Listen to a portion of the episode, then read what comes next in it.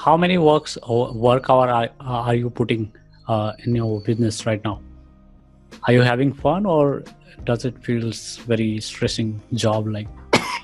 No, I, as I say, I've got a team of people who do a lot of the stuff for me. I only work four days a week, um, right. so I've always made it. You know, I've got a one-year-old kid, and I want to watch him grow up.